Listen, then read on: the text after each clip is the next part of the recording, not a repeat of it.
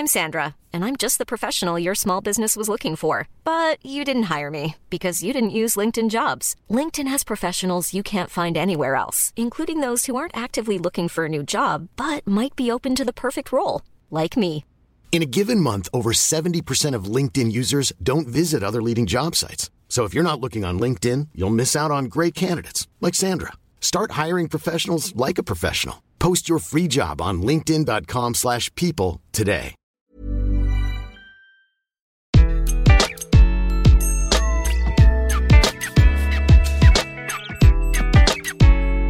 Bonjour, je suis Gaël Châtelain-Berry, bienvenue sur mon podcast Happy Work, édition spéciale. Pour cet épisode, je reçois Sigrid Rogé-Jo, qui est la fondatrice de Les Aidantes & Co, une entreprise qui consacre absolument tout son temps à conseiller les entreprises et les salariés aidants.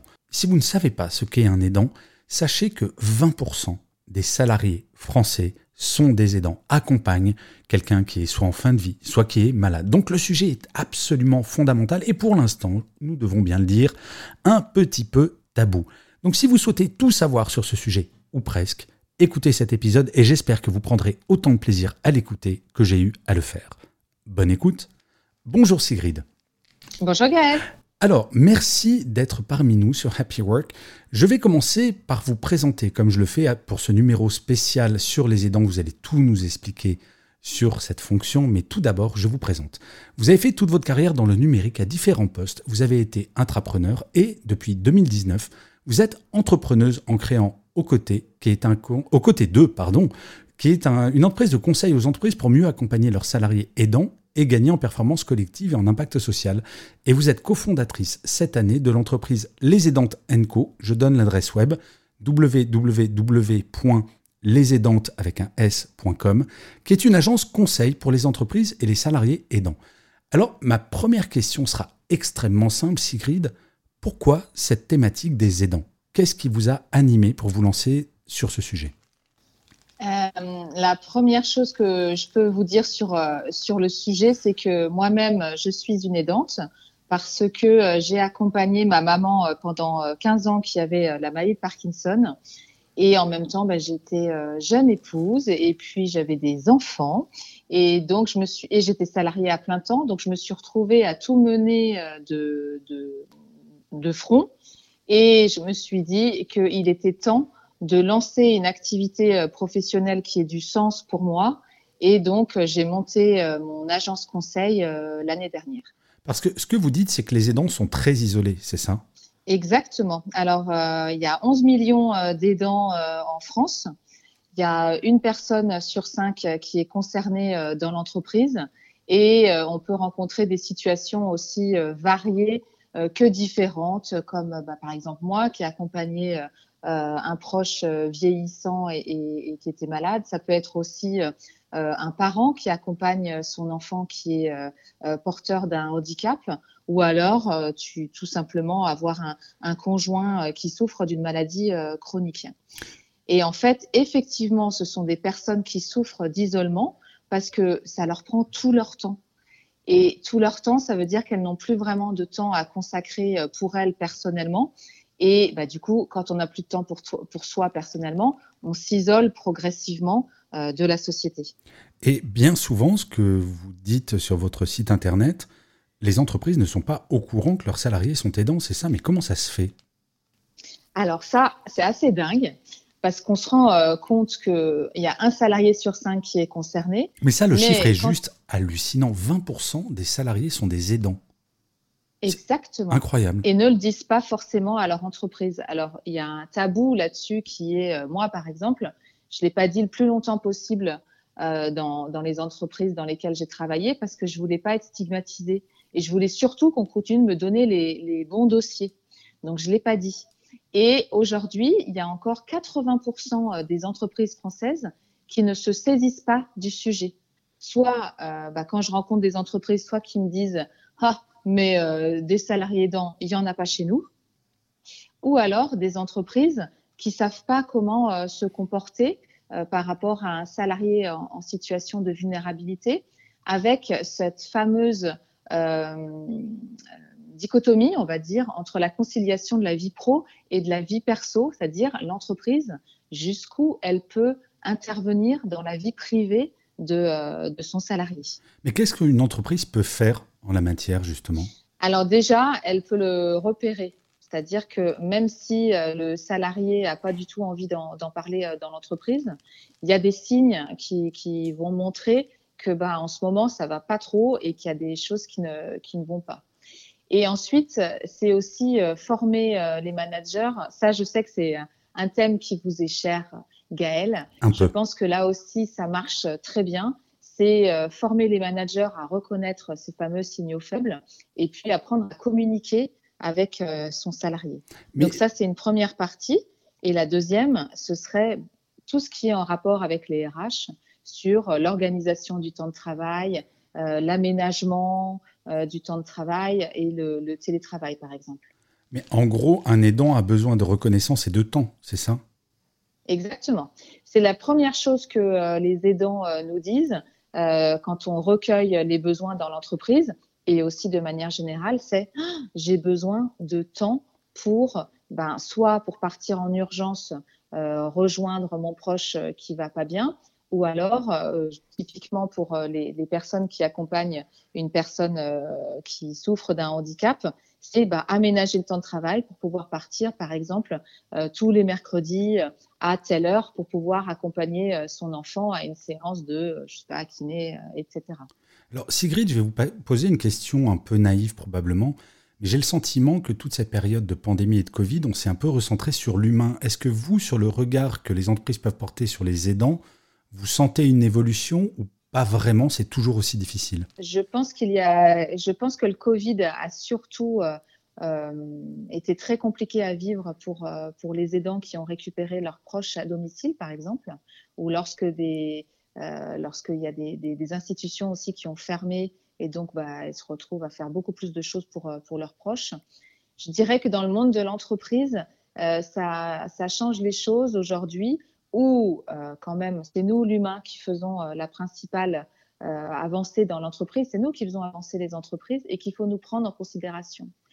J'espère que ça ne va pas être l'inverse et qu'on ne va pas se dire qu'avec le Covid, justement maintenant, il faut faire vivre à fond et avoir une meilleure performance dans l'entreprise et du coup mettre un peu de côté le bien-être et la qualité de vie au travail des salariés. Mais sur votre site internet, si je ne m'abuse, vous parlez aussi de l'impact que d'avoir une politique sur les aidants peut avoir sur l'image employeur. Vous pourriez nous en dire un peu plus ? Ah, bien sûr. Alors là-dessus, effectivement, s'occuper du bien-être de ses salariés, ça rentre généralement dans une politique QVT de l'entreprise et aussi sur des engagements de développement durable.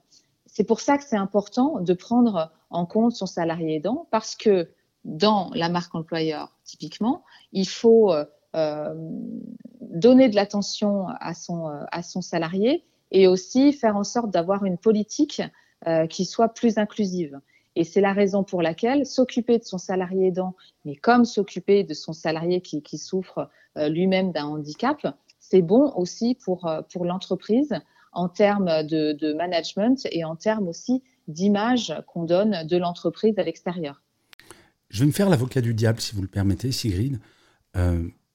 J'imagine, je suis manager et je découvre que dans mon équipe, j'ai quelqu'un qui est un aidant et qui me demande, 50% de mon temps maintenant.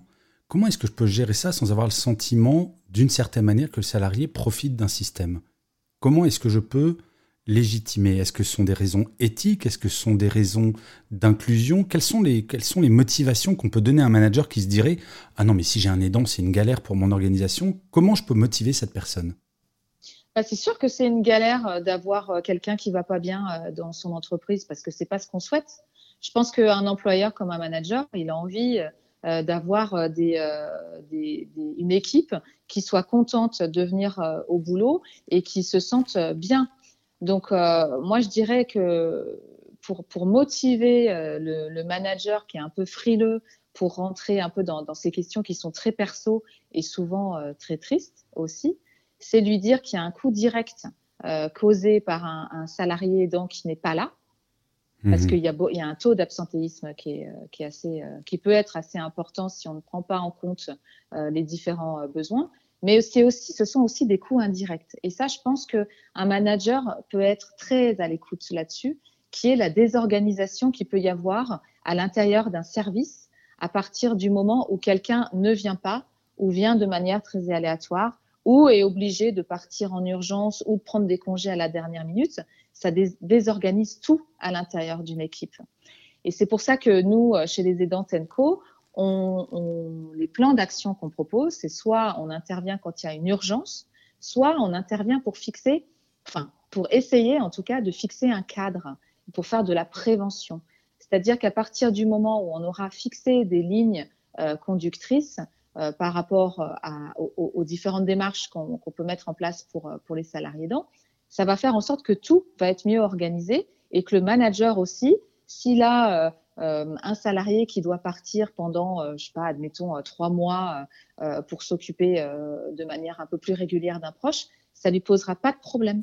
En fait, ce que vous dites, c'est exactement comme pour le bien-être au travail, c'est un intérêt réciproque, c'est-à-dire que l'aidant, soit on nie l'existence de l'aidant et sa performance sera de plus en plus faible, soit on intègre le fait que c'est un aidant, on l'accompagne et sa productivité va augmenter, son absentéisme va baisser. Donc, c'est un vrai intérêt réciproque pour tout le monde. Exactement. Et puis, je rajouterais aussi la loyauté qu'on a envers l'entreprise pour laquelle on travaille. Je pense qu'on est tous contents de travailler ou de revenir travailler ou même de télétravailler. On est tous contents et cette loyauté envers l'entreprise fait aussi en sorte qu'il n'y a pas de gens. Il n'y a pas de feignant, en fait. C'est pas, je fais un podcast qui s'appelle Plan Aidant, dans lequel je donne la parole aux aidants. Et j'avais interviewé Sandra. Et Sandra, elle me disait qu'elle accompagnait son enfant porteur de handicap. Et elle me disait qu'il y avait une mauvaise image d'elle dans l'entreprise parce qu'elle avait des congés donc supplémentaires pour s'occuper de son fils. Et qu'on pensait que, en fait, elle prenait des vacances.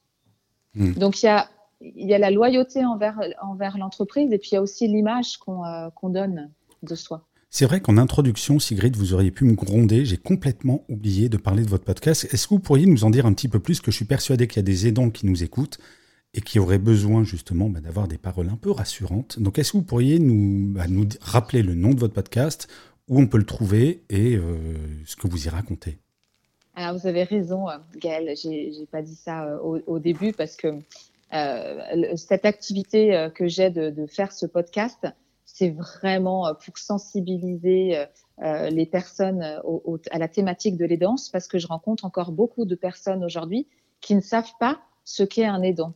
Et ça aussi, j'aurais peut-être pu le rappeler au début, c'est dire que j'ai cité trois cas types, 3 personas d'aidants, mais en fait, il y a une multitude de profils. Et certainement qu'à côté de soi, on a un aidant qui ne l'a pas forcément dit, ou en tout cas, on ne le sait pas vraiment. Donc moi, je fais un podcast qui s'appelle Plan A, Plan Aidant, parce que quand on est aidant, on n'a pas de plan B, on est tout le temps en train de s'adapter. Et mon objectif est de rencontrer des aidants et de leur donner la parole pour qu'ils nous racontent leur situation d'aidant, parfois leurs grosses galères qu'ils rencontrent et comment ils s'en sont sortis.